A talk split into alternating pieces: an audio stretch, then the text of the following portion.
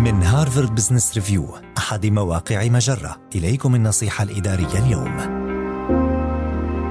خطوات بسيطة للمناقشة بثقة في مقابلات العمل. عند إجراء مقابلة شخصية لوظيفة جديدة يكون لديك هدف أساسي واحد إبهار محاورك لتحصل على الوظيفة. وكثيرا ما نعتقد أننا بحاجة إلى التجاوب لكي ننجح حتى لو لم تكن تؤمن بما يقوله الآخر. لكن عليك التعبير عن آرائك الصادقة في أثناء المقابلة الشخصية وتقديم نفسك على حقيقتها. يمكنك أن تشق طريقا متجاوزا الجوانب السلبية المحتملة لمخالفتك رأي من يجري معك المقابلة من خلال الالتزام بخطوات قليلة أولا ادرس الشركة التي ستجري مقابلة عمل من قسم الموارد البشرية لديها لتعرف توجهها وهل هي منفتحة على تقبل آراء الموظفين يمكنك البحث عن الشركة عن طريق مواقع جلاس دور لينكد إن وتويتر وفيسبوك وريديت ثانيا امنح نفسك مساحة للتفكير قبل الإجابة عن أي سؤال يطرح عليك في مقابلة العمل. تمهل لحظة لاستجماع أفكارك وتقديم إجابة مدروسة ومتأنية.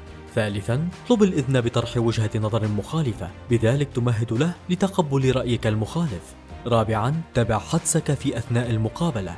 فإذا كنت تعتقد أن المخالفة في الرأي لن تكون موضع ترحاب فقد يكون من الأفضل أن تلزم الصمت. وبعد ذلك فكر في مشاعرك تجاه التجربة بأسرها. هذه النصيحة من مقال كيف تخالف الرأي بكياسة في مقابلة العمل؟